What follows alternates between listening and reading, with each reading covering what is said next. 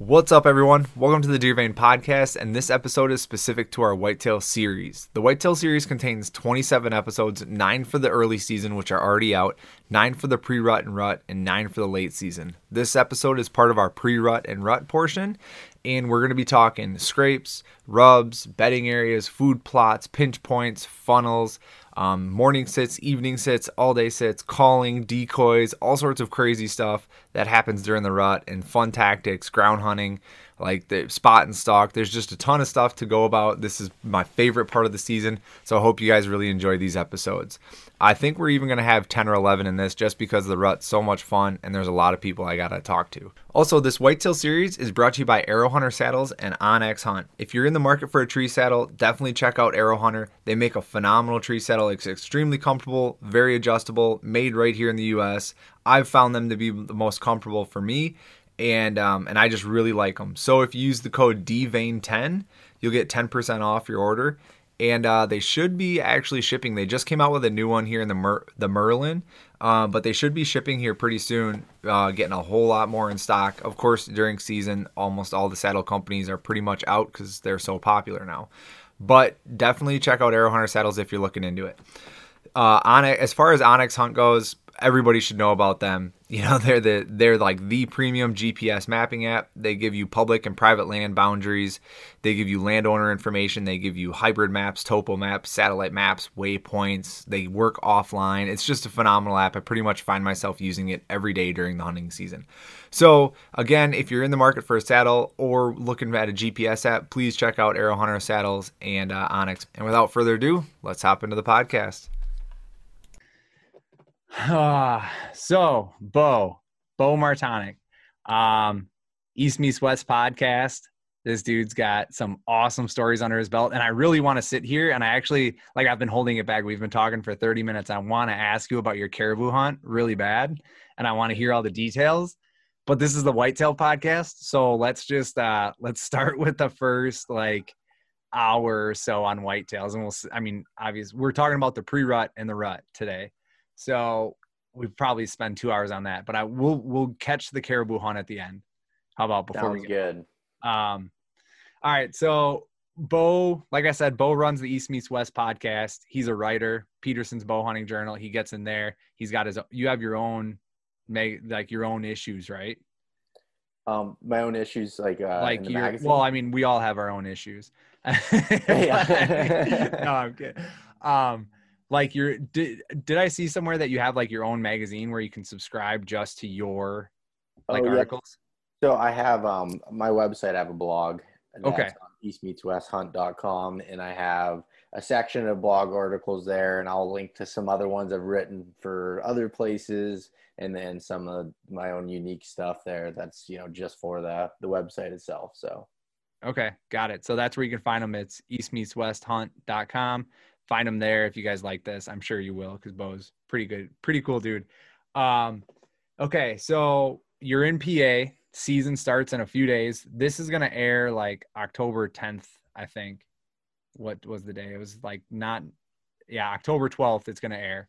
So you're already gonna have a week or two in of hunting um, because you guys open on Saturday Yeah. where where do you guys um where are you hunting? And like let's get a lay of the land for the type of terrain. And is it public? Is it private? Let's kind of go over all those kind of like scene setting scenarios. Yeah, so uh, where I'm from is northern Pennsylvania, which is mostly just big timber, you know, I guess big woods, mountainous type terrain. Um, so I don't really hunt any ag country. Um, around here, at least. And so it's just unbroken timber, you know, big logging cuts, oak ridges, um, you know, hemlock and pine conifer type setting. So a lot of different, you know, just big woods, I guess is the the best way to describe it. And so I'm lucky that you know where I live, there's in northern Pennsylvania alone, there's over two million acres of public lands. So I I hunt mostly public. I do hunt private. Um, there's a lot of private like timber companies that are open to public hunting. So I do hunt a lot of those. Um, yeah, a whole bunch of kind of different mixture there uh, of Yeah. different kind of land, but it's all big timber type stuff is what I'm focusing on. Yeah, I just pulled it up on on onX Maps here, and yeah, that is a lot of big timber. Yeah, yeah. it's so when you're looking at a piece like of that magnitude, I mean, are you exploring new pieces every single every single year, just checking new stuff out, or are you kind of like honing in on like the best 500 acres you can find? Um, yeah, I'm hunting. I'm hunting new areas every single year. I mean, I'm going back to the same spots. You know, I'll have my core areas that I find over the years that are the best. That that I always have those there. But at the same time, I just love going to new places. So I'm constantly, probably almost to a fault, you know, finding new places because, um, you know, it's it's almost like going on an out of state hunt. Even you know when it's in your own state, when it's a new area and you don't have any past history there. I just don't tend to stick around very long in, in any areas, even if they're good, because I just, I, like I said, I like seeing new places Yeah, and the adventure, man. Yeah, and just love getting to, to check that out. So that's, that's for the most part, I'm, I'm bouncing around quite a bit. Okay. Yeah, and with that much land, like you definitely could. I mean, we're talking thousands, tens of thousands of acres, probably hundreds of thousands of acres. you Yeah. know, Oh, I'm just looking at right here in all these national forests. So when you're when you're looking at that stuff, um, you know, you guys that open October third, pretty much the pre-rut in my mind kind of starts October fifteenth ish, like depending on latitude and all that, but generally October fifteenth. So you just got like a few weeks of like kind of early season. You're almost off a summer season pattern, and then you're you're right into the pre-rut. Um, as far as like the scouting aspect goes when you're looking for good places to that you know october 15th rolls around and you're like hey the pre-ruts kind of kicking in what are you gonna what are you looking for what are you what's your strategy for that time frame like the 15th to like the 25th or 30th So from like an at-home scouting standpoint, you know, I'm online using onX and trying to figure out, you know, all right, where are the the, the places that I want to look for, and and I'm what I'm doing essentially is I'm taking I'm using the hybrid feature the most because I'm looking where vegetation features and terrain features overlap. So I'm trying Okay. to find so like say your you know your typical you know saddles, you get your points, got your benches, all those things that are you know every whitetail hunter hears those those topics. But when you combine in the in the big woods where there's not most of the time there's not a destination food source. You know, a lot of places I hunt, there's not even any oak trees. So there's no like one place they're going to. They're feeding everywhere. There's browse everywhere. So there's not really much of patterns going on. But so that's why the pre-rut and the rut are definitely the best chances that you have in, in those locations. So, anyways, I'm taking things like I want to find edges. Same thing that happens in farm country happens in the big woods where they love edges.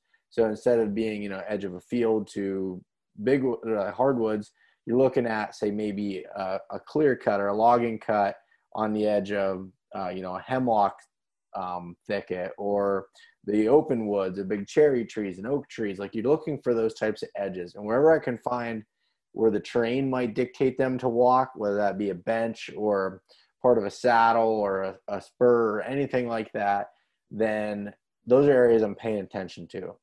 okay And that's what I'm I'm trying to as I'm looking online, I'll mark spots that have that. You know, I like a lot of different vegetation. If I got, you know, clear cuts and all these different type of things, those areas really they stand out to me more than just, you know, big unbroken timber of all what looks like, you know, older trees. So I want to Yeah. find a mixture of things. That's my biggest thing from afar. And so when I go into scout these areas, especially that time of year, what I'm looking for, I'm trying to find close to like where they're bedding. I mean, they don't bed in the same places very often, but they'll bed in certain areas. And so I'm, I'm looking for those, you know, edges, maybe those older timber cuts they might be bedding on or towards the point of the hill. And then also trying to find, you know, what are they feeding on at that time? It could be a side hill full of ferns that they're, you just see trampled down. It's not like you're not finding, it's not as obvious. You kind of got to just use your senses. You're going in, you start seeing deer trails meandering around. It looks like they're kind of, you know, stuff's patted down. That's what you're looking for. And then I'm focusing it on scrapes.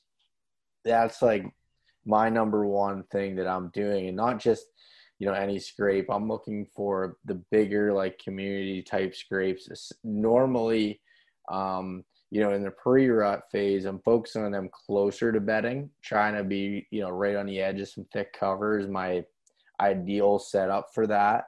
And sometimes that might be a little bit higher in elevation towards the top of the mountain.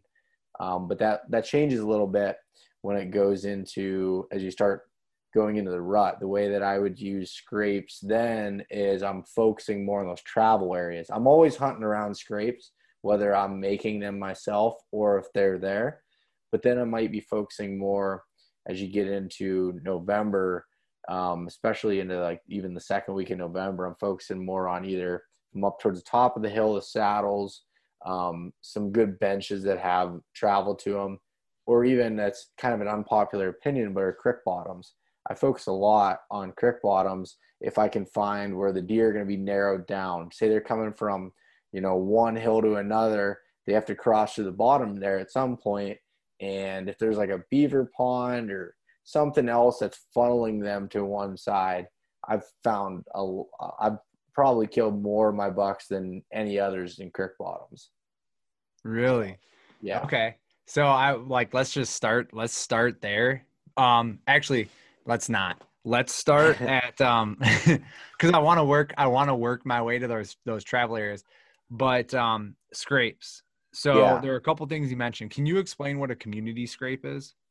Yeah, so that's like a, a scrape that multiple bucks are using in does, but year after year. So you're finding maybe not just one licking branch. You might see four or five, six of them from the years you can see broke off.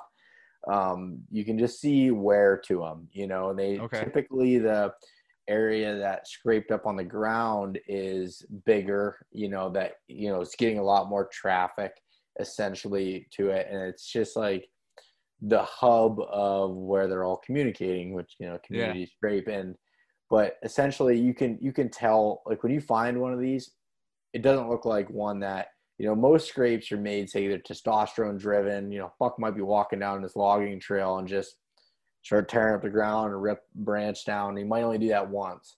So that's not something I want to key in on. Where these areas where they're constantly communicating and they're rubbing their forehead glands up in the branches, and and then Yeah. you know other bucks that come through are all checking that, you know, and that's those are the type of scrapes that I'm really focusing on. Got it. Okay. And I and I I've I've really recently, I wouldn't say super recent, but about five, six years ago, that idea was introduced to me. And I've really found it to be true. Um, how I've personally found like those community scrapes, um, like you say, I mean, they almost look like small meteor holes in the ground. Like a lot Yep. of times it's just like, dude, something's been digging here for the last 20 years, you know? Yeah. Um, but the one of the other things that like trail cameras really help me on that is just kind of figuring out because a lot of times like your like I call them like auxiliary or like satellite scrapes, they just kind of like will generally have a couple different bucks on them and they won't hit them that off. They'll hit them like once every few days or something like that. Those community scrapes almost be hit like every day, pretty much every almost seems like every day, every other day at night at least they'll something will come check on them whereas those Yeah. satellite scrapes might not be that way but the other big thing that i noticed is a lot of them tend to be on trail like right almost on trails or at intersections of trails where it's Yep. just like a blatantly obvious like here's an x marks the spot boom there's a big old community scrape there that's yeah. that's really helped me And so go ahead and just to dive in a little bit further, like they tend to be closer to bedding for the most part than other scrapes might be that you Yeah. would find because you know to be able for them to be used more, they're going to be you know close to bedding. So like you know when it's outside of because their community scrapes are used year round in my opinion. And I run cameras on them all the time. Like that's what I run cameras on, and they might not pull off the ground, but they'll hit that licking branch all year. And and again, I'm speaking mostly from my area and what I see, you know, is is with anything sign is relative to where you're at. You know, different scrapes might look a little bit different in, in other places, but essentially that's that's kind of what I'm what I'm looking for in those. No, I'm thinking about so on the prop. So we have our own hundred acres, but then I've also hunt a lot of public. I have 6,000 public acres within five to 30 minutes of my house. So now that you mentioned that close, I never tied that bedding area piece together. Now that you mentioned that, when I'm thinking about, because community scrapes aren't, there's not that many of them really. When, no, you, when you really get no, after it's it. one in in fifty of them that you might find. You know, maybe Yeah. less than that. So on the public, like I know of four off the top of my head, and then on my property of 100 acres, I only have one that I've found so far, Yep. and um, they are all very close to bedding areas. So that I Yeah. mean, that's a, that yeah, that makes sense. Um, so you're keying in on those, like that's you know that's your biggest piece that you're after in the pre-rut, and then are you like hunting like within 20 yards of them, or are you trying to like just kind of you kind of have an idea where they're bedding and you're trying to get between the bedding and the scrape or, or how are you going about like keying in on those I'm usually hunting right over them. I mean, Okay. I'm usually hunting within 15 to 20 yards of the scrape, depending on how it all lays out. But that's, again, generally speaking, that's what I'm doing because typically it's it's difficult to get much closer to where they're potentially bedding because I don't know of a single bed because they seem to be using an area rather than, you know, actually even tonight I was scouting and I jumped a buck, bedded down. I wouldn't have thought, you know, there's a hundred acre clear cut there that they can bet on any corner of it or, you know, inside. So sometimes you, you're wrong with it. So I try to give them a little bit cushion, you know, get close, but close enough that you could potentially get them in daylight, but at the same time, uh, not, not really pushing the envelope. I've, I've tried the whole like pushing super close to beds here and, and, uh, haven't had a ton of luck with it. So. Not saying Yeah. it doesn't work. I'm just saying my No. personal, you know, experience. oh for sure dude i live i live 45 minutes from Dan Infalt.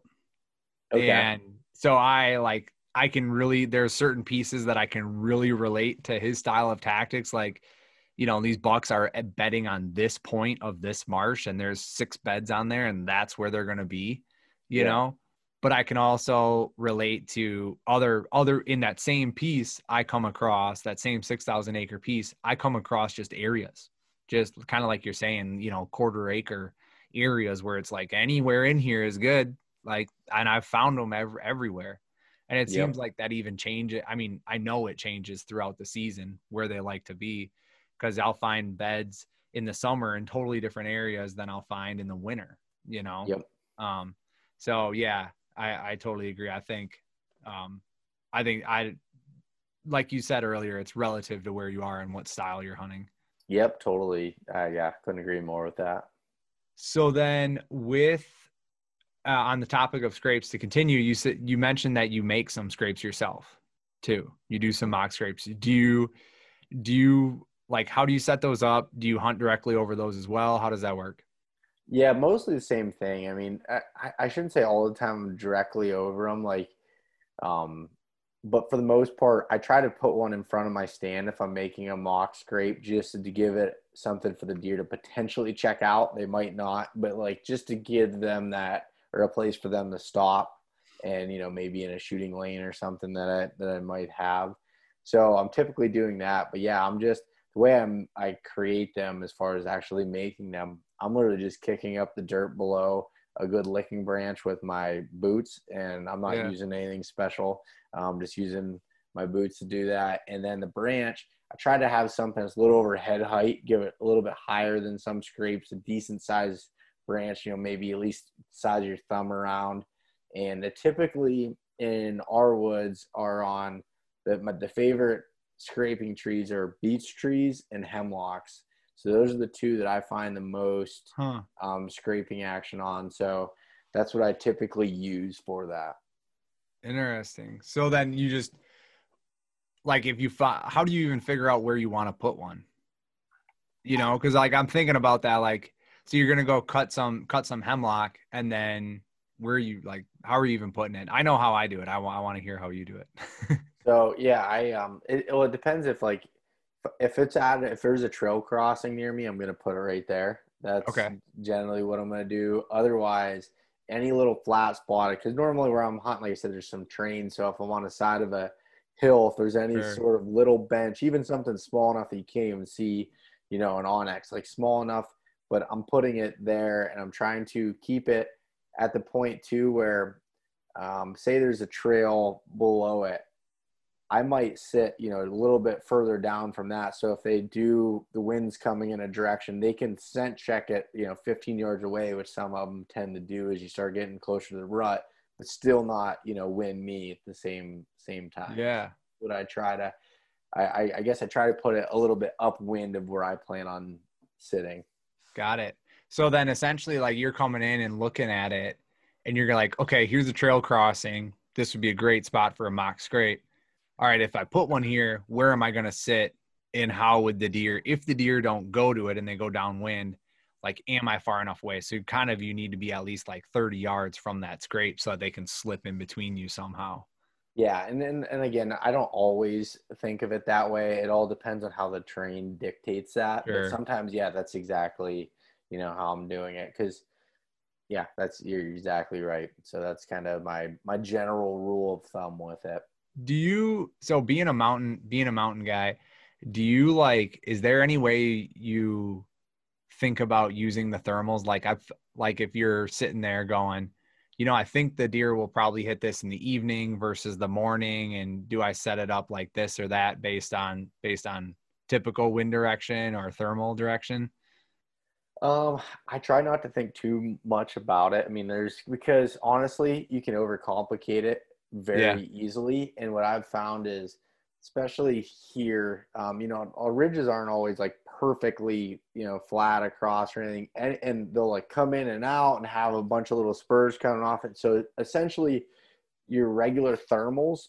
aren't working the way they're supposed to. You're getting a lot of swirling winds. You're getting a lot of things going on. So in a perfect scenario, yes, I would, you know, consider that. But for the most part, I'm not. Like I, I and even like when I'm hunting these places, like I try to have the wind in my favor with thermals. Like if I if I'm hunting like just say a morning spot or an evening spot, I'm definitely considering thermals. But as I get from like the later pre rut into the rut, I'm sitting all day and I'm not going to change trees in the middle of the day because the wind starts shifting. Otherwise, I'd be jumping from tree to tree all day and I wouldn't kill a thing. so a lot of it is is risking it, and yeah, I know that's again, it's not something that that sounds sexy, I guess, with it, but that's the the, the way I've chosen to to take that on. So no, I I get it, and I like you bring up a great point of like full day sits, which is another piece I want to get to but I want to tackle this scrape topic 1st mm-hmm. yeah, yeah, keep going. Um, so okay, so um, you got your mock scrapes, you got your community scrapes, um, satellites. You mentioned that um, if you see me like messing around with stuff, I'm writing down notes because my memory is just like shot. I don't know. I think it's too many concussions. but uh, um, so you mentioned like travel, um, travel scrapes. Like you're kind of when you're when you're in the pre-rut, you're hunting these like flat kind of destination scrapes outside of a bedding area, community scrapes, bigger scrapes. During the rut, you're looking at more of like travel area scrapes. Can you explain like what that means? Yeah. So, and I, I should say there is there is poss there's places that you can find both in one, and there's certain creek bottom spots that I have where the it seems like the does and even sometimes the bucks will bed a little bit lower on the mountain than they typically do. Like if you get well, almost like it being a bowl. So if you're picturing a bowl where you got a bunch of drainages running up yeah. each side, and you get that spot where it kind of hubs down there in the center, mm-hmm. terrible for wind.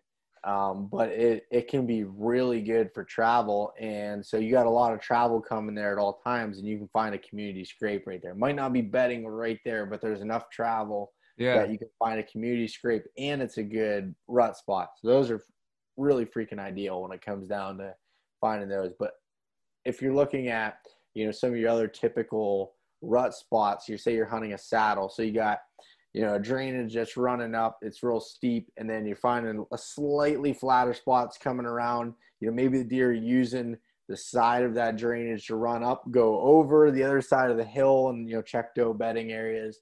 Sure. Then those spot those scrapes typically aren't as um, I'm I'm not finding as many community scrapes in those type of areas as I am just you know still finding good scrapes, but not like your you know your home run Your big heavy ones. Great. Yeah. In that point, I'm more focusing on travel because you know a lot of times the typical feeding patterns with bucks here are up and down. So Oh, okay. got- so if they're bedded on a hill, um, say there's cherry trees that are dropping black cherries below, the pattern might be coming down. Or say there's an oak fly on the top, they're going up. So what the bucks are going to do is they're going to run parallel to them. So the does are running up, they're going to run parallel around the hills and check all those doe trails. That's their thing, trying to get scent, and that's why they run ridges that way. You know, they're usually not running on the top; they're running just over the edge Mm-hmm. and they're wrapping around and then they'll drop down across the creek and go up another side and that's generally um, the way they're doing it so i'm trying to you know get in those travel patterns and add some things like uh, you know that's why like in a saddle or in just um, any sort of drainage that comes up at the top of it you're able to get multiple areas where a buck might be coming from one hill to another but also running this typical rut pattern there. So Yeah. that's that's uh you know kind of what I'm looking at with that. oh man, that's com- complex. Yeah, no, it, it, it complex is my like isn't, cornfield though. walk from the woods to the cornfield. yeah, it's it, it is and it isn't. Like once you get kind of once you figure out what you're looking for, and I've grown up doing this, so I'm not trying to make Sure. it um, sound complicated, but like it once you kind of recognize that sign, I'm sure if you went and, and did it, you'd be able to take your knowledge you applied from farm country and be able to figure it out. Like it's it's just uh, yeah, that's just what I've observed over the Yeah. years of it. You know. So then those so then those like travel scrapes are generally just like areas. They're not like you said super heavily hit. They're just um all they're like kind of running their route and hell, this is a good spot to put one. Let's not just, not yeah not as many of the bucks that might travel through there are going to be that's not going to be their home scrape. That's not their Yeah. not their territorial. And to another point i guess i should mention is in the, in these areas that i'm hunting for the most part here deer densities are low. And it's a pretty good buck to doe ratio. So these bucks are traveling a decent ways to try to find does so they're covering ground. They're like these travel routes. So that's, I guess, a, a very good point I should mention. And you know, that's where like Pennsylvania is so um, different in different parts of the state. You can go even 45 minutes south of me in some places, and you can have an overpopulation deer, ton way more doe than bucks, and you can go. You know, east and it'll be the, it, it's it's all situational to pockets, but in low deer density areas, these bucks are traveling a lot during the rut. I mean, you can. Last year, I was filming a buck that my uncle killed four and a half miles away during the rut. So like, it's Yeah. it's incredible, and and that's not. I mean, I I can rattle off a bunch of stories where that, that type of stuff has happened. So they're they're putting on some miles because the girls are few and far in between. yeah, no, I I would be putting on miles then too. yeah, exactly. That's the same thing. Yeah, I did have one year. I had a buck that I had on camera at like five o'clock at night, um, in one area, and I got him on camera the next morning, um, from one community scrape to the next actually, and it was about a mile and a half. Um, Yep. got him on both of them. You know, he just went there overnight, which a mile and a half, like people tend to think that's a long distance, but for a deer, 10, 15 minutes. Oh you know, yeah, I would say that they really feel like it. Yeah. It was a one of the biggest bucks I'd ever was hunting. Um, I missed him one morning on November fifteenth. It was the last day of our season in 2015, and he came after that. I checked my cameras, and he covered over two miles from in less than 18 hours. And like, I mean, probably. I mean, he slept for most of it and then covered the rest. Of, He Yeah, covered right. he hit three of my cameras in like an hour and a half and it was like around cow. a mile um distance and like it was kind of cool to like look at it on onX and kind of connect to figure out how he was running the land and you know you're a lot of assumptions going on but it was uh it was kind of cool to to get to see that you know i mean they Oh yeah. they've got a they've got a hit well, I think they got to hit a lot of bars to try to find the women. Essentially, you know, they're not going to one big nightclub. They got they got to hit a bunch of these dive bars around to be able to figure it out. So. Right. Yeah. Eventually, one dive bar will hold them. yeah, we- yeah. Eventually, they'll find the they'll find the mother load there. right. Yeah. That's yeah. I'm not gonna say anything about my wife right now. yeah. yeah, yeah, yeah, yeah. Better watch yourself. um, so yeah, I, I I've I've had that experience as well, and I think it's something everybody should try to do at some point, which is get four, five, six trail cameras and drop them on like generally like a scrape line. You know, if you can find a scrape line and drop them on there just to see like maybe a buck only hits you know scrape one and scrape four and they miss scrape two and three and you why i don't know but but it'll give you that insight because i did that one year across the course like i had like i just said that one and i also had two more cameras on on a scrape line like in that area and I, he didn't hit the other two and I, I don't know why or anything. Um i eventually ended up seeing him at 55 yards and he was coming out of a pretty thick bedding area but he then and there was a scrape right by me but he didn't care to touch it. I don't know why um, he just didn't he he actually like looped around it and it, it definitely had nothing to do with me sitting right over top of it i can tell you that yeah. no, i don't know maybe it did i i'm not sure but i did a pretty good job getting in and entry and exit with my wind and everything but um so one of the other questions that i always kind of think about is bucks hitting very specific scrapes. Have you noticed that at all? Like, you know, you get 20 scrapes or something like that, and they're really only keying in on five of them. Oh yeah. I mean, they're the and it all depends on the Bucks personality essentially, but like some Bucks like they have their scrape. It's like their hometown, you know, again, let's just use a bar for relation. I'm not trying to relate Yeah. anything to this, but uh essentially I think it's that's their place. That's their place they want to go. They might go out for dinner over here and here, but this is their hometown restaurant that they're they're at. And essentially that's the way they use it. It's usually close to their bed. If you see a buck that's hitting the same scrape over and over again, you're probably, you know, within a, a pretty decent, you know, pretty close to where he may be betting at a lot of the time. And Yeah. that's that's the way I've kind of looked at it. But yeah, they there's definitely bucks that own, you know, scrapes, and that's that's Yeah, when you so- find that, that's a pretty perfect storm. There is, yeah, there's a buck now that I there's a buck that uh on a buddy's property. They have like the rights. They own like 200. Part his name's Parker if any of my actual listeners are checking this out. Like he's been on the podcast a bunch of times.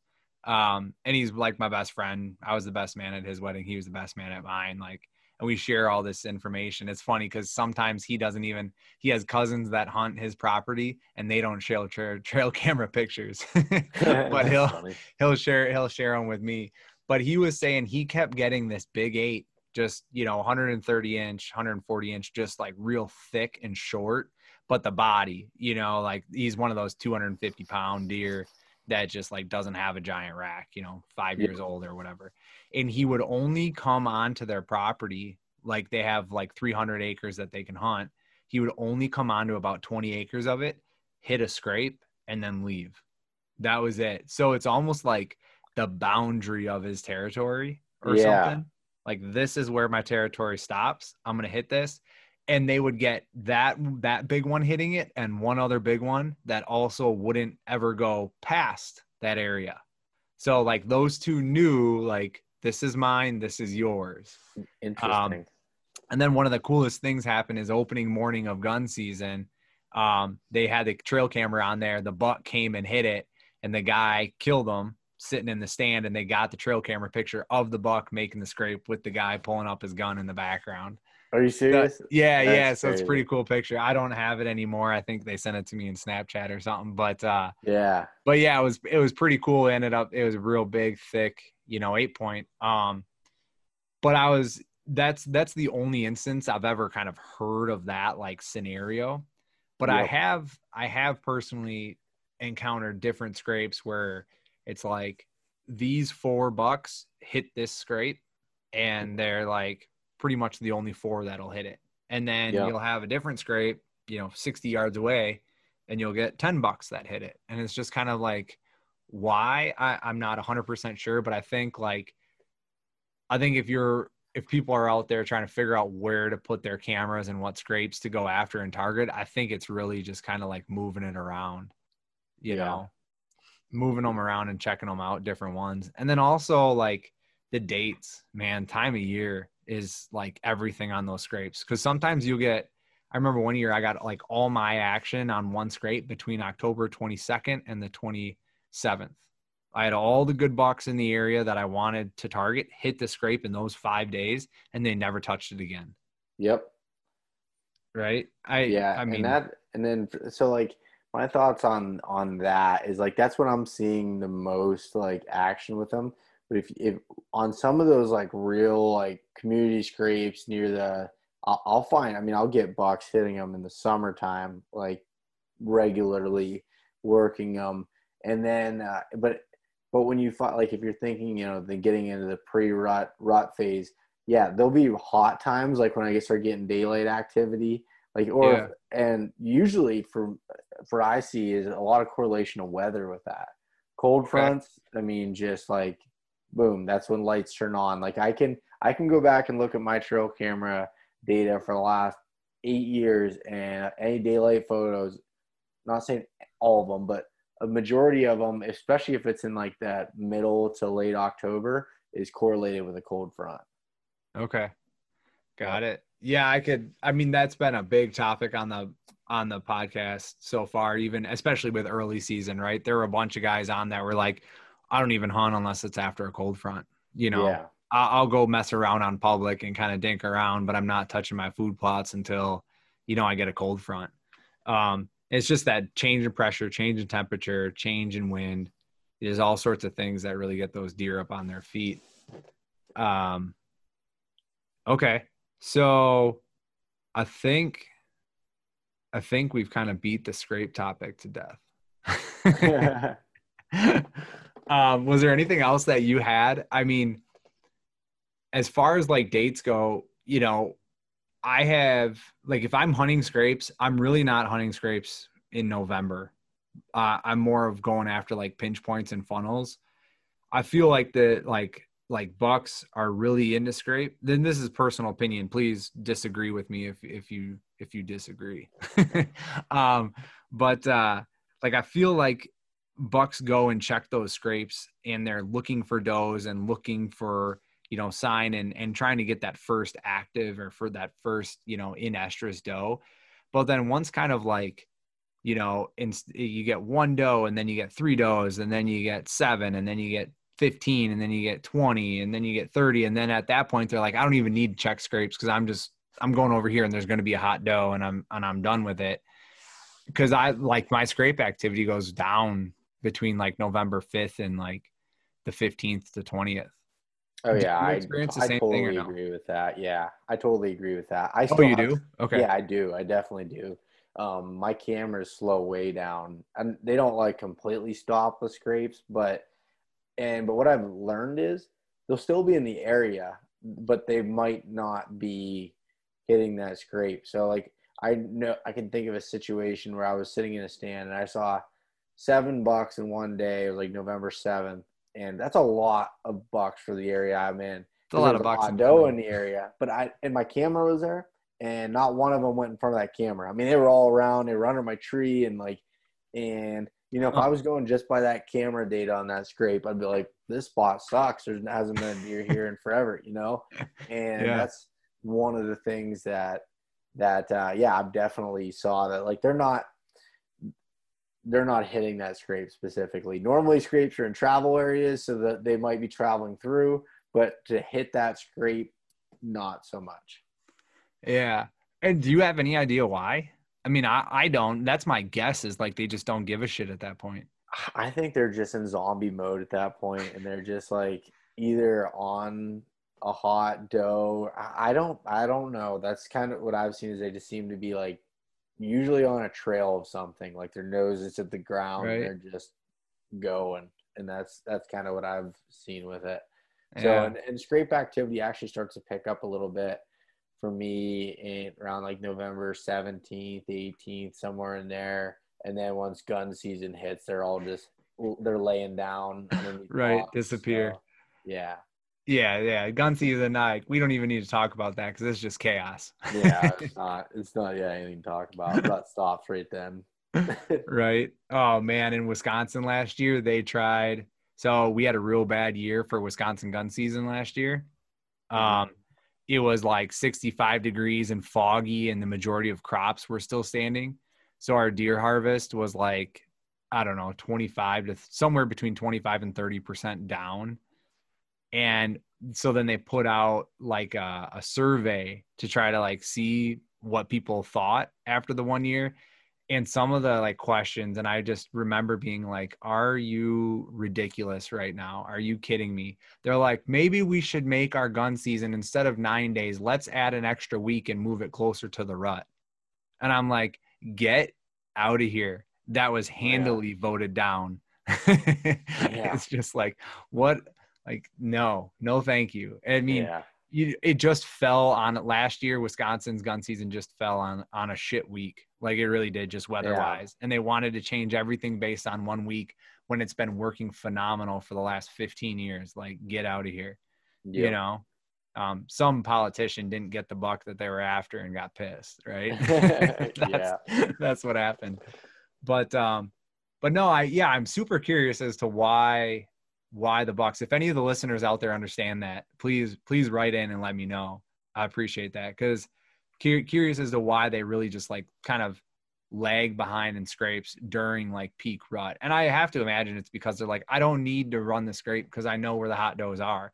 And then maybe afterwards, you know, like that 17th time frame that you said, maybe they're like, all right, I can't really find one. Let's go check a scrape and see what's up. Yeah. You know? Um, yeah. All right. So then what about aside from scrapes, do you do anything with rubs? We haven't even mentioned it, but do you care about them at all? Not really. Um, the thing that I do with rubs is I'm looking at if I start seeing a cluster of rubs on the edge of thick stuff, normally I'm going to find a buck bed close. Like, so essentially you'll find the rubs coming out, exit trails out of the beds. Those are ones I'm going to pay attention to more, but random rubs in the woods, no. Yeah, yeah I'm kind of in the same boat there. Like, I'm not a huge fan of like hunting rubs. Maybe if there's a real specific like rub line, like I can literally stand on the trail and see like four rubs down the trail, right? And I know yep. that there's a bedding area at the end of it. Then I'm then I'm like, okay, like there's definitely like I know there's deer in here because there's a bed on the end of this, like you know, a hundred yards away. But now I know like there's probably a good buck in here based on these rubs. So, so what I'll see with rubs is like, say if I have a point of a hill coming out, I'll start seeing rubs scattered a little bit in the oak, and as they start clustering closer and closer, I'm I'm getting closer to the bed. That's kind of okay. how I've used that. Uh, that's yeah. a, that's a perfect scenario. It doesn't always work that pretty, yeah. but like that's how you look at it. Or I found a, some giant rubs last weekend scouting, and they were on the edge of this old clear cut, real thick side hill. So I'm like, it's probably a bedding area. And it was a good trail that ran right on the edge of this.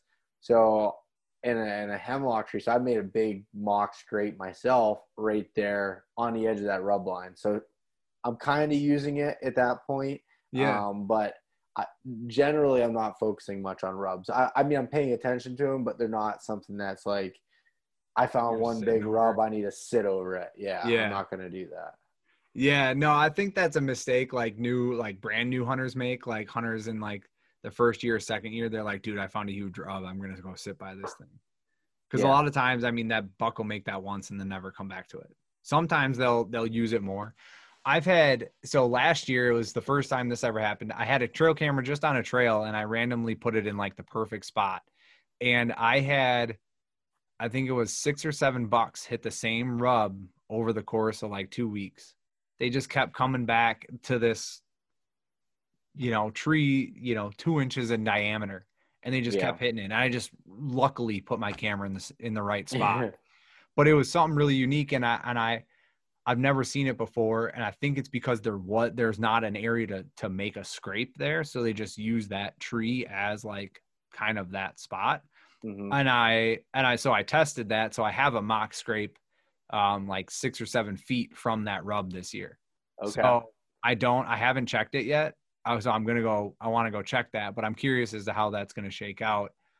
The other thing with rubs that I'm really curious about as well is like in this marsh area that I hunt, sometimes I'll come across like a stand of like young poplar trees. They're pretty much like young birch or young aspen Yep. trees, essentially. And deer, for whatever reason, really like to rub those. And sometimes I'll come across just like, you know, uh, a 20 by 20 area or a 30 by 30 area where pretty much every tree in that little stand is rubbed. And to me, that kind of like signifies it's not just like a, a passing rub. Like this is like a destination area where bucks come to, you know, destroy these trees. Yep. So I so I have a I'm gonna hunt. I have a piece on public that I found last spring, like that. Um, I've hunted a piece on public like that before. Had a great encounter with a nice eight point. I hunted it three times. I finally had a great encounter with a nice eight point. Should have shot it. Really should have shot it. I was sitting flat on the ground with my ass on the ground, and the at the first chance I saw him, he was at eight yards, and he's walking right at me. He walked to two yards, turned sideways, made a rub at like 11 yards. I watched him the whole time and then walked off. Like. I was just kind of like paralyzed, somewhat in fear, somewhat in like, do I, can I even move?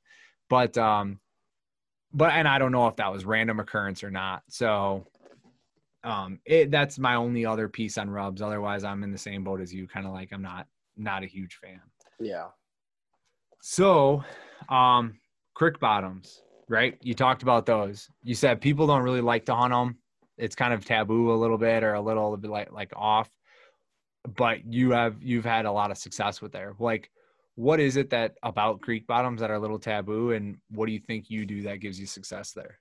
Um, most of the time, like what I hear from other people is it's nighttime activity. There's a lot of stuff laid down there because ground's softer, so it shows a lot more like scrapes and stuff. Um, but it's normally night activity, and the fact that the wind is never good, which can be the situation. So I'll explain the way the way I look at it is so creek bottoms not all are created equal, and ones that have extremely steep hills that come down to it I don't normally hunt because at that point you're literally just getting swirling winds and it's just not as good. But if you get a spot that comes down and you have like a more of a flat creek bottom in there, and Okay. th- those are the areas that I'm focusing on more because you know, and then generally they're big enough where you start getting beavers damming up some stuff. You're getting a little more swampy material there. So then that's starting to funnel things down. And when, so you're looking at, say, a November morning, November 5th, you got 28 degrees or so. No matter what, those thermals, no matter what the regular wind direction is doing, those thermals, if you're hunting close to the creek, are running down that creek. And sometimes they'll do that all day for almost all day. You might have a little bit where it switches, but I'd say for the majority of the day it's blowing down. And then, you know, if I like to set up right on the edge of those beaver ponds, if possible, because that water is typically going to be warmer than the air. So that takes your thermals and pulls them up. So essentially you're getting air coming to you, the wind, and it comes right behind you and goes up. So even if a deer is walking on the other side of that beaver pond, maybe 75 yards from you, wind's blowing that way, but he'll never get it. So there's Yeah. like little there's little tricks like that that can be and but then there's also times I've hunted creek bottoms when it's 55 degrees and I can't get the wind right. Like this is all from just learning and figuring that out. But they're generally they're smaller. Like the ones I'm talking about are smaller, like feeder type streams, say anywhere from four feet across to 10 to 12 feet. You know, not huge. They're not rivers. They're just small. Is it my Pennsylvania way of saying it? Crick. Um, but uh, you know that's It's okay. I understand. What is it like? The meat eater says like a crick has a tire in it, I think, and a creek is has trout in it. is that what it is? Well, it's funny if I read something like if I'm reading a um, something on a map, I'll say creek.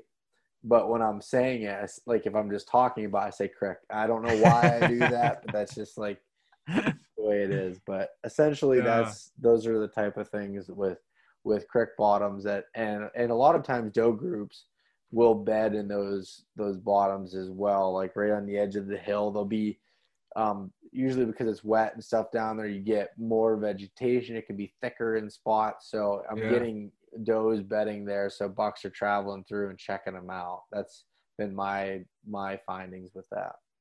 Got it. Yeah, and I got to imagine also like with creek bottoms, um, you know, we all try to find li- like limiting factors. Like that's that's really the objective with deer hunting is like find limiting factors. Like where's the, where's the limiting food? Where's the limiting water? Where's the limiting travel corridors and travel routes?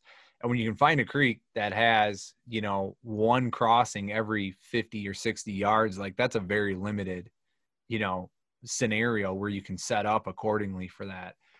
I've never, I've never, I am, I'm having a real hard time with the creek bottom at my property. It's the best, like it's the best portion of the property and it's the hardest to hunt because my wind, like in one morning, I had deer wind me 30 yards behind me and 60 yards in front of me within 15 Yeah. minutes. And I'm like, what the, what, what, what is going on here? I don't understand like, how is this even That's possible? That's where, and again, it's all situational. There's places I have like that. I want to hunt so bad, and I just can't because the wind just never cooperates.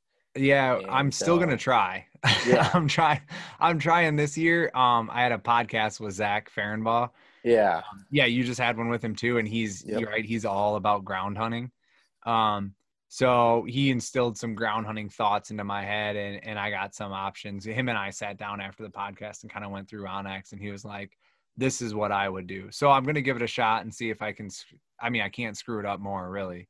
So um, it whatever it resets every few weeks anyway, especially during the rut. Like whatever you do on Monday is totally gone by Wednesday. Like no one even cares. no, no, I no. That's that's my thought with it too. I I am definitely more aggressive than I am, um, you know, laid back when it comes to to deer hunting. I make usually more of the power moves and some more risky type things than I you know, I screw up a lot with that, but also I feel like it comes with some, you know, some good things too. Oh, for sure. So then are you when you're in those creek bottoms, are you up in a tree or are you on are you on the ground? I'm in a tree. Yeah, Okay. I'm, I'm typically yeah in a tree. Like so they're awkward trees. They're never, you know, there's not usually good trees in there. But I'll I'll get, you know, I might only be six to ten feet off the ground, but essentially I'm going to be in a tree. So Okay. Yeah. So then um okay, you got all those swirling winds down there and you just kind of figure it out via thermals. And that's something you learn over time because every like you said, every creek bottom's not the same. Yep, So like check it out, and if it sucks, it sucks, and then you got to figure it out otherwise. Um, Sean Sean Luchtel from Heartland Bowhunter was on a couple weeks ago, and he um he was saying he he has a spot like that, and he'll only hunt it when it's dead calm, because when it's dead calm and you're in there in the morning and it's hot, like warms up, your thermals will rise, and then you're fine. But if it's not dead calm, like get out of there because that wind's just gonna whip around. Yep. That's that's an, that's another very good point too. Yeah. Um so okay, those creek bottoms travel routes. So then during the rut, I mean, so if like you'd mentioned we talked about this earlier, but essentially we're not hunting scrapes at that point. We're more hunting travel routes. Right? So what are those can you can you outline what those look like in your area? Yeah, I mean it's it's it's very similar to the the pre-rut stuff. I'm looking at you know saddles are the a big one. Again, you've he- heard that in any time Okay. anybody talks about the rut, but um, so saddles and usually when I'm hunting saddles, it's it it all depends on like what part of the hill I'm hunting. It depends on where they're essentially bedding. So like in hill country, there's a topography line that they'll bet on. That that can that changes every place but when you by scouting and doing things and figuring out kind of where they're betting and where some of those trails run you'll figure out where you need to be at. And that changes by food by terrain all that stuff. So saddles are a big thing. So are you Um, on the same elevation? Like, so if you go through in the spring, or if you went through, you know, a week ago and you kicked out a bunch of does, and you're like, okay, so this is a bedding area over here. This is a thick, nasty bedding area. Are Yep. you like roughly on that same elevation, just moving around based on the wind? Trying to, yeah. Okay. It's like, um, yeah, I might be half a mile away from some of those spots, but if I'm finding a bunch of deer bedded in those similar areas, then that's gonna, you know, be a tall tale sign. I mean, I don't pay attention to it a ton, like in the spring and um, winter, because sometimes they'll be lower in elevation depending on the Yeah. snowfall. if we don't get a lot of snow, it won't push them down. But uh, that's that's something I definitely pay attention to because that'll that'll help you with it. So I'm focusing on those areas and also just side hills in general. Um, any benches that are on there. Again, checking from uh, bedding areas and trying to get in between doe bedding areas and then uh, the creek bottoms. Those are those are my main rut zone funnels that I'm looking at because eh, and I, I guess throw another thing in in there is some of the ground I hunt that's big woods is not as hilly or steep. It's you know you got some swamps mixed in, you got some other stuff. At that, it's hard edges. I'm looking for hard edges that are running things. Okay. So like old clear cuts, ten years and older, does tend to bed. You know, towards the outside, maybe in a little bit, but on the downwind side of those buckle Cruzos, just the scent check the clear cuts and yeah. so those are areas that are are decent rut funnels as well.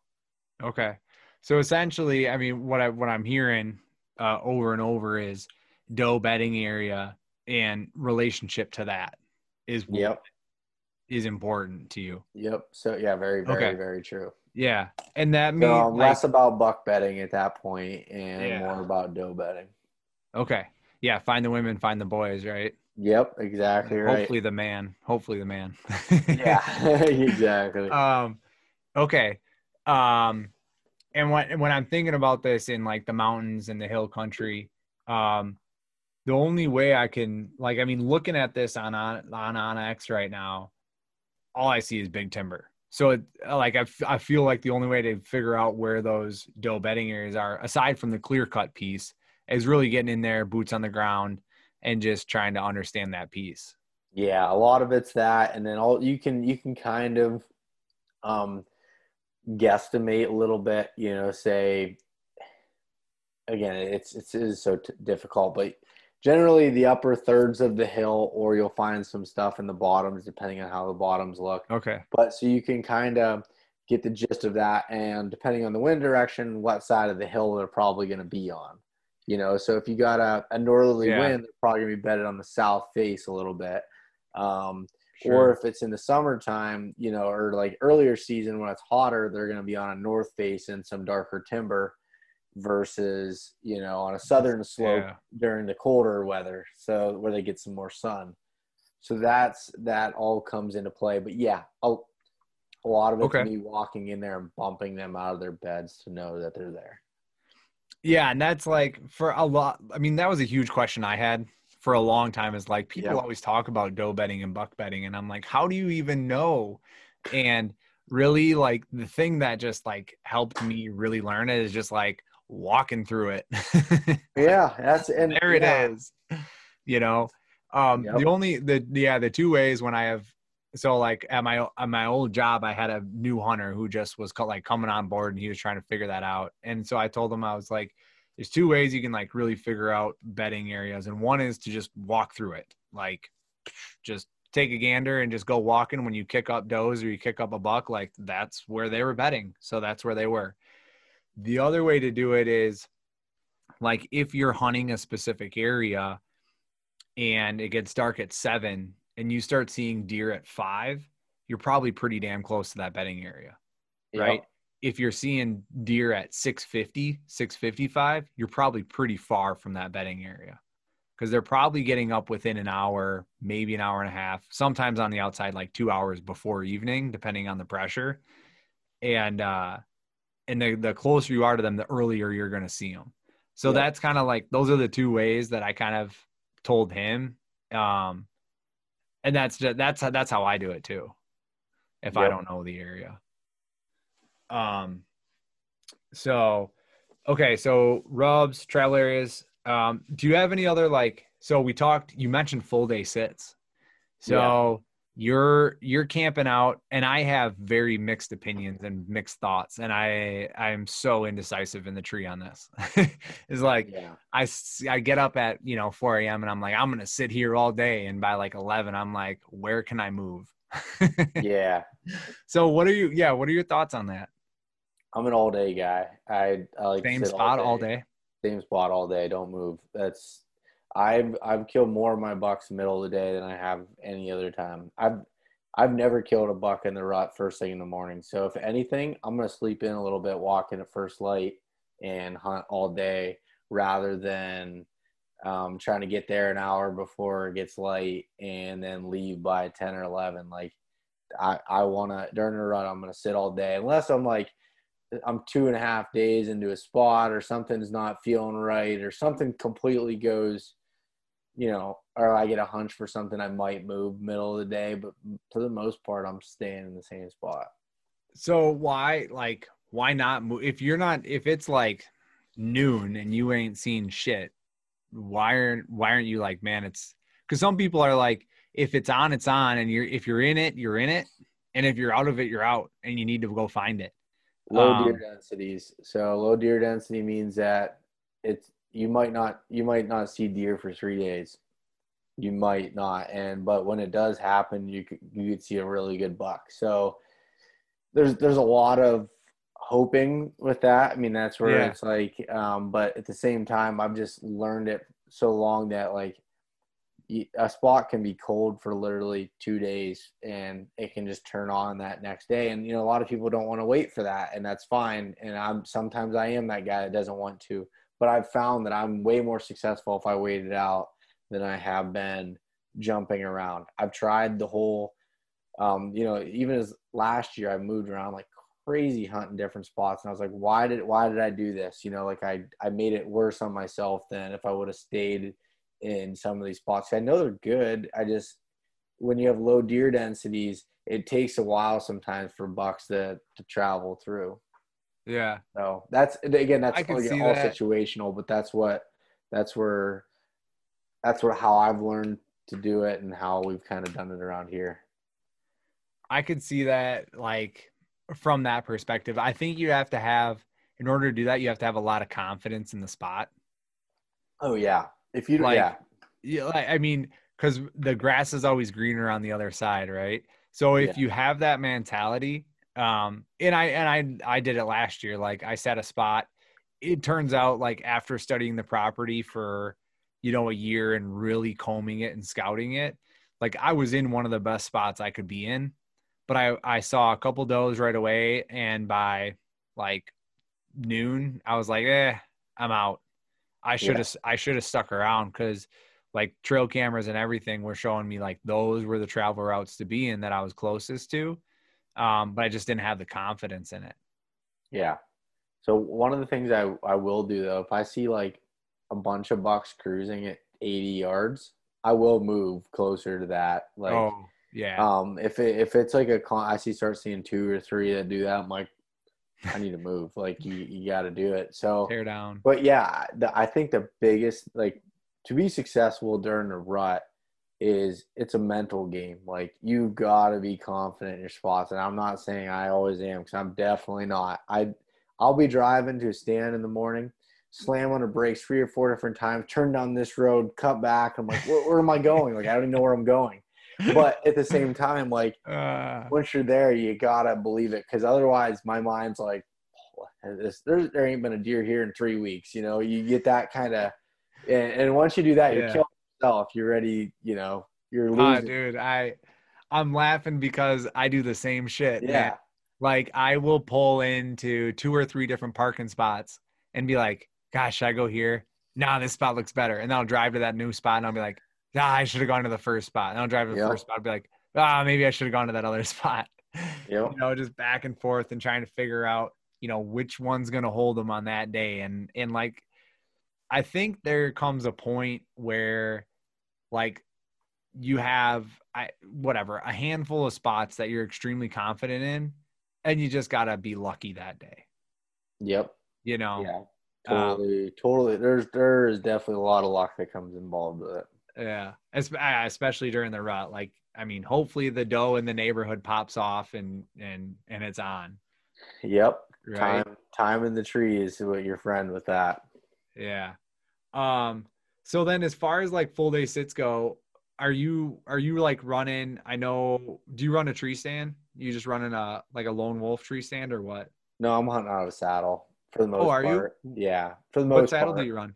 Um, I have I have a Tethrd Phantom that I'm Okay. running Nice. and use their Predator platform. So that's what I've Okay. been. Uh, this, this is only my second year using the saddle. For the most part, I ran. Um, I had a Hawk Helium setup. They don't even make the stand anymore, but I had Sure. that and I ran those mostly mobile setups. I've done it a bunch of different ways. I've done it where I've hauled in a bunch of stands two weeks before the season because that's when we're allowed here. A bunch of Okay. heavy steel stands and the big sticks that you know that clip together that you get for forty dollars at Field and Stream. I've done all those different you know routes, and I've just found that a saddle is a lot nicer on the back, and I can bounce around the spots you know they don't they don't work in every situation for me. You know if i'm trying Yeah. to get into a hemlock tree or something i want to have a platform stand just because i can't with all the branches. Yeah. but um I, I mean last year i think i hunted out of a regular stand once or twice. Other than that i was out of the saddle the whole time. And i literally got it in middle of october. I just jumped in and started using it which i don't recommend that i'd recommend practicing with it. But uh, at the same time i learned it very you know quickly yeah. Yeah. Well, you learn pretty quick when you're in it like every day.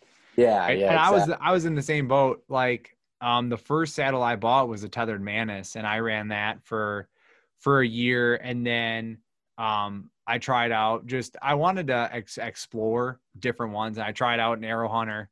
Um and I think saddles are kind of like boots or like jeans. Like some of them fit just fit different people better Yep. and it'd be so freaking nice like a million dollar idea is just like somebody buy up a hundred saddles of each and just send them out to people to try on and shit.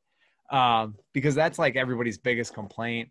But i anyway i tried on the Aero Hunter. It fit me better. So then i i so i've been running that one since. And um and i just i'm a big fan of the saddles and i like pretty much will run them all year round. And i like especially on public i run them all year round and every now and then like there's like you were saying there's specific trees that'll set up just they set up better for a tree stand Yeah. um but other than that yeah i'm running a saddle um and then on the private like you know i have all tree stands permanent tree stands set up right i mean Yep. it's just that's the convenience of private land Yeah. right? Yeah. four wheelers and tree stands. Yeah. that's why that's why you do that. So you don't need to like deer cart the deer out or cut it up in the field or whatever, right? Yep. It's just easier. Um, but uh, but yeah, so um, hunting out of the, I mean, hunting out of saddle full day, like as far as comfort goes, you know, out of a, on a scale of ten, are you are you like, you know, nine or ten out of ten?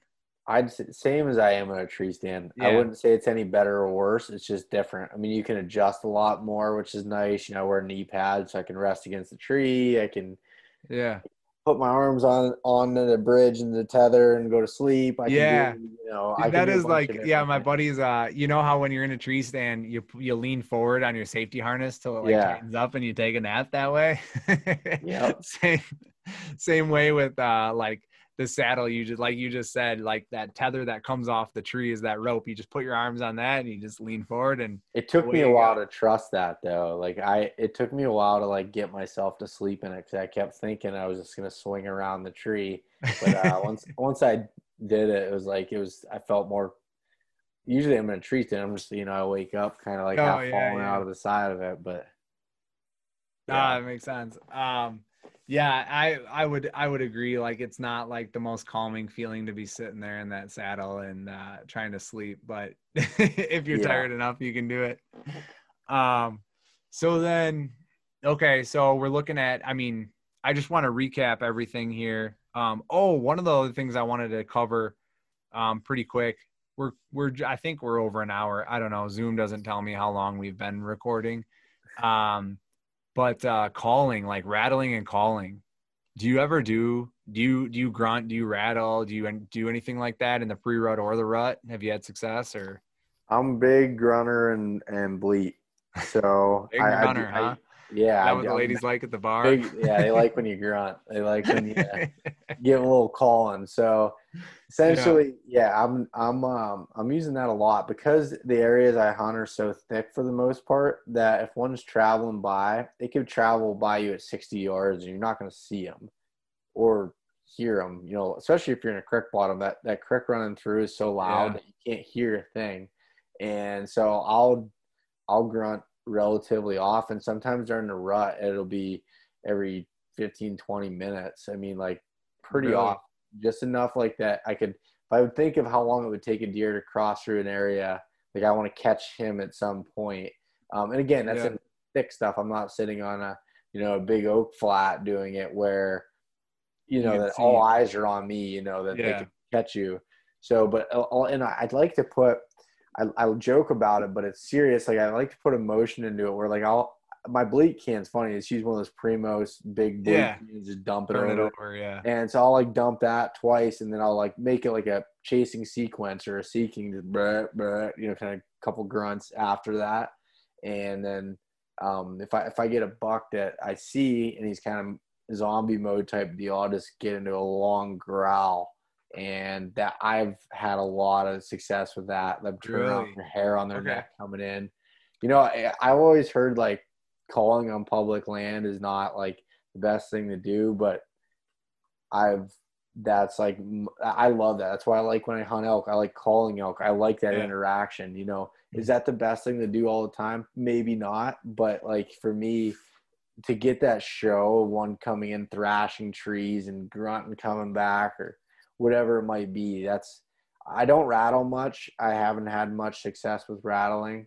Um, Okay. The times they have came in, they've came downwind, which I for whatever reason I haven't had that as much with grunt with grunting and bleat calls, but that's Hmm. yeah, that's that's kind of what I've done with it. So yeah, I haven't. I've the best action I've ever had like with grunting has been on public. So like I'm all about like, and the other thing that's super nice about public is like it's almost like a, an experimental ground. Like whatever, Yeah. like you have no idea who was in there the day before you and what the hell they were doing.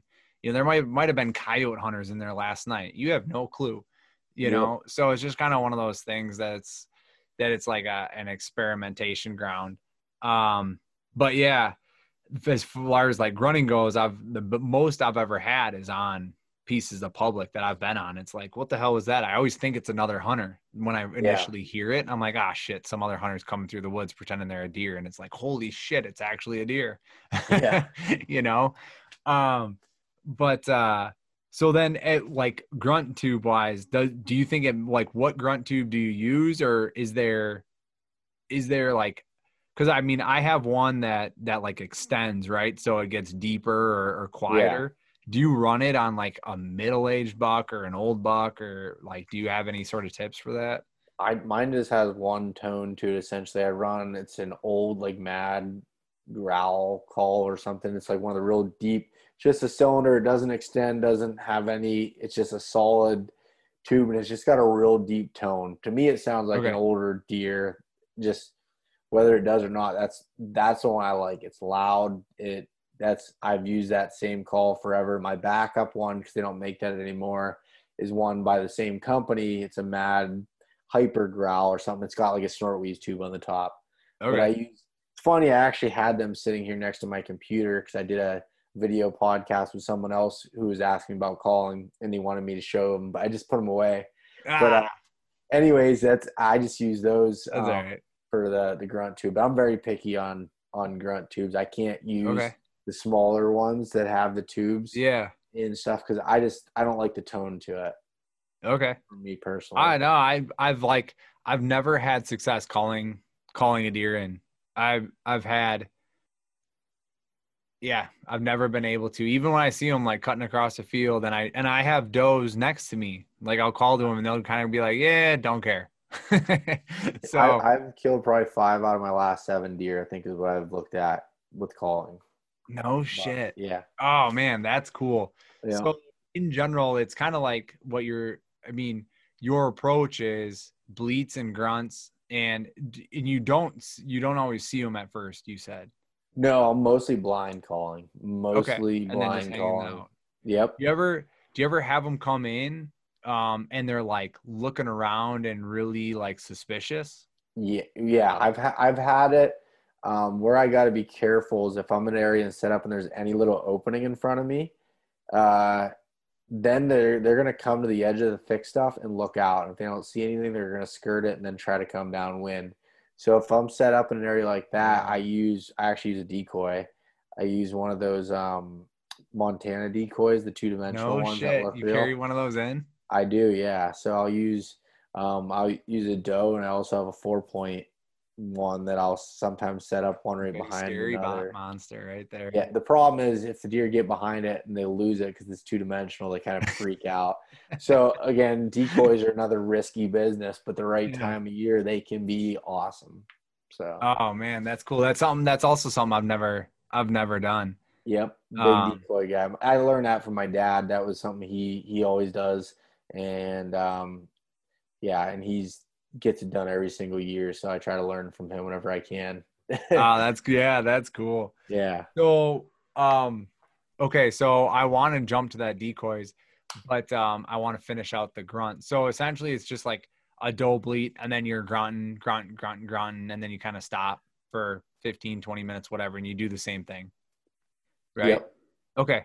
Yeah. Similar. I mean, Yeah, I'm gonna yeah, try for this this year. part. So I'm, Yeah, that's what I'm asking. I'm trying to Yeah, run it into that's my brain. That's mostly what I'm doing, you know, and it's I, I've kind of laughed about it because I've heard people like complain about others that they've heard like this guy grunted all day, you know, and and almost like when Corey Jacobsen he had a note on his truck um, yeah. that said you you call too much or something like that. You know, the one of the most successful elk hunters, you know, in the West, Right. and someone writes that on his truck. So like, it's um, it's it is a weird thing, and I almost feel weird saying it. Like, wow, that's a lot to be calling. But um, and again, it all depends on the setup, and you know, I I if I'm in more of an open area, I got to be careful a little bit more, so I'm not yeah. you know, running on the tube and but the, the thing with the crick bottoms, I just want to hit that one last one last thing with that is it is so you have to be alert or you're screwed because those deer can pop out of nowhere because you can't hear them because of the the crick. Yeah. I've been screwed before. Luckily, most of the creek bottom spots don't have cell service, so I'm not on my phone. Um, Yeah.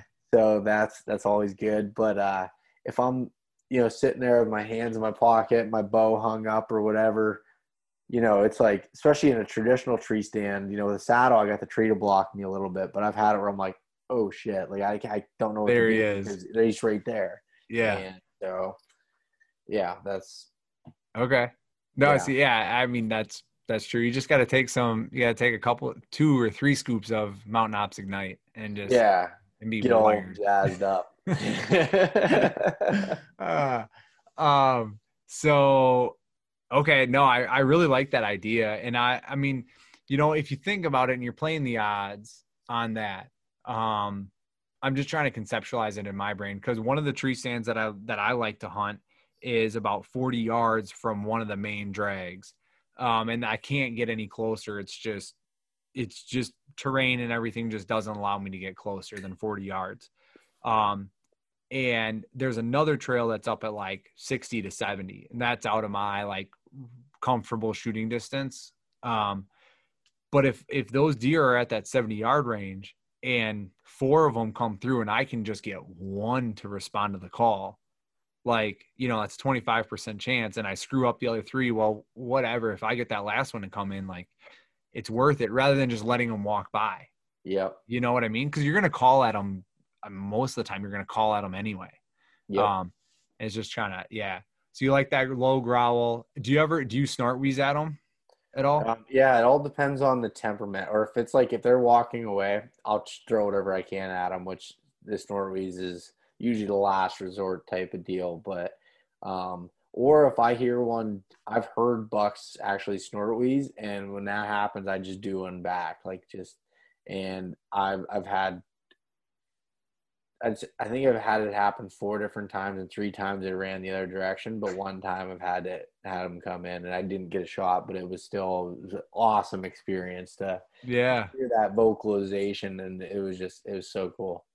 Oh, that's sweet. But- All right. So I I mean that's something I'm gonna be I'm gonna be messing around with this this year. Um one of the other things as far as like rattling goes, um I have rattled a deer in when I was like 17 years old. Um, I watched um, what is it, Bucks of Tecomate, I think. Okay, yeah, yeah, Remember that show? yeah. Jordan I don't Shipley. have the Outdoor Channel anymore, but Yeah. um, yeah, and they were grunting or they were they were rattling and grunting and then moving the, all their feet around at the same time to make it sound like they were actually like two deer fighting.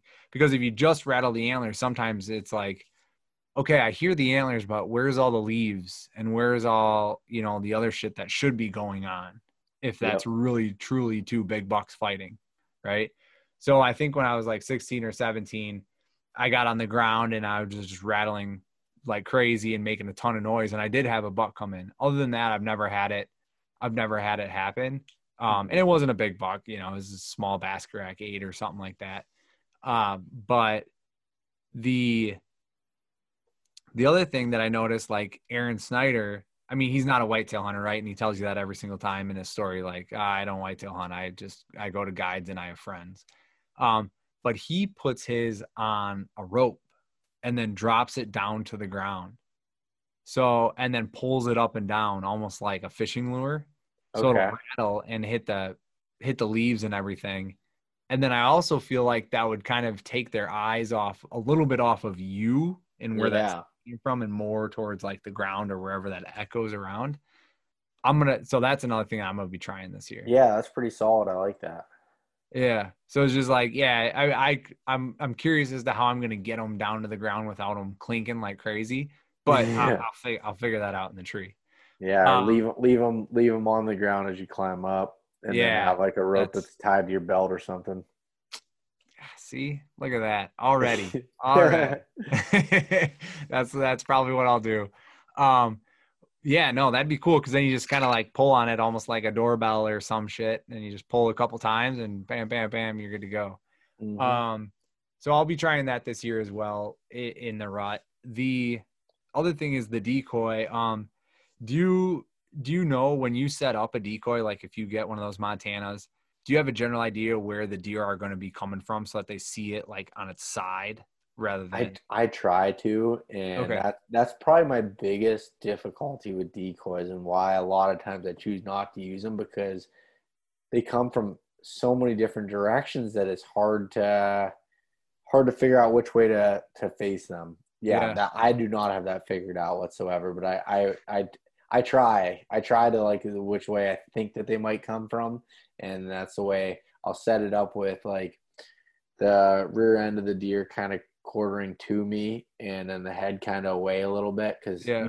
they're going to come around they're going to try to come around the back of it so that it would you know let them open themselves up for a good you know broadside shot or slightly quartering away Yeah. shot So, Okay.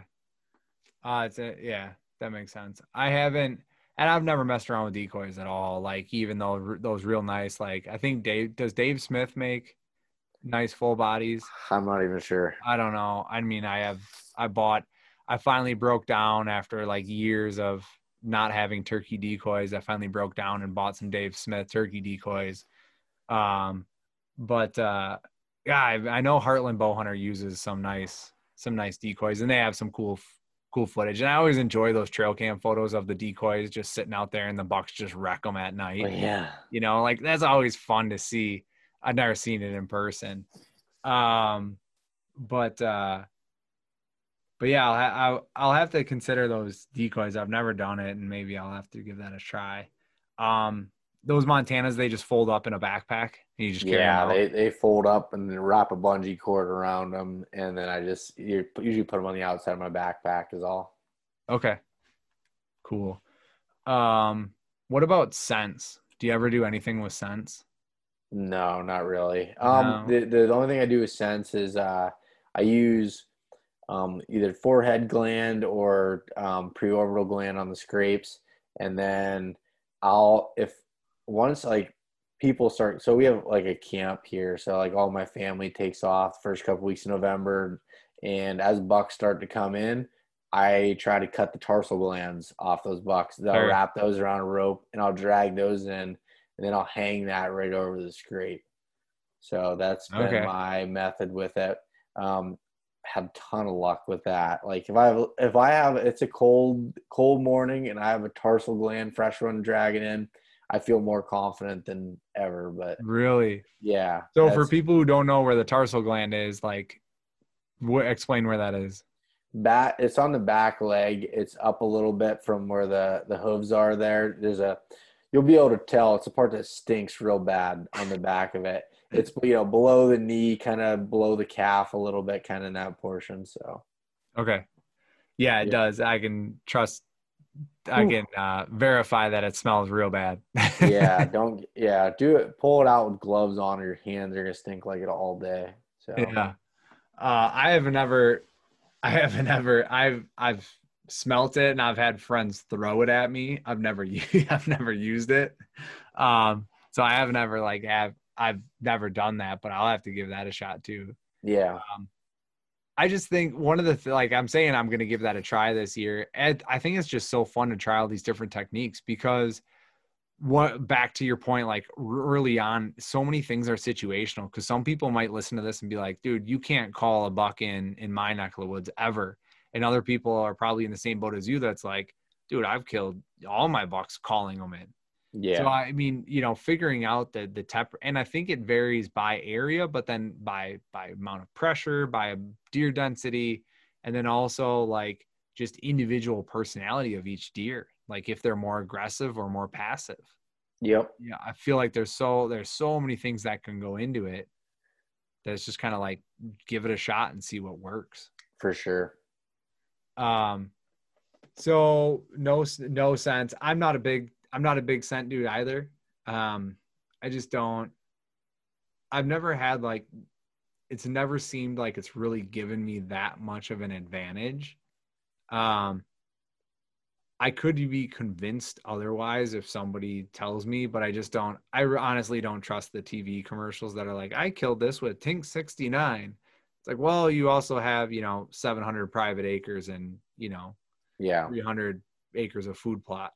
And- Um, And so most, I mean, most deer piss and stuff turns to ammonia in 45 minutes, anyways. Well, all does. So, like, I urinate in all my scrapes myself. Like, I that's the way I do it, and and I yeah, yeah. I take. I mean, and same thing. And I don't. I I pee right out of the stand, saddle, whatever. Like, I don't.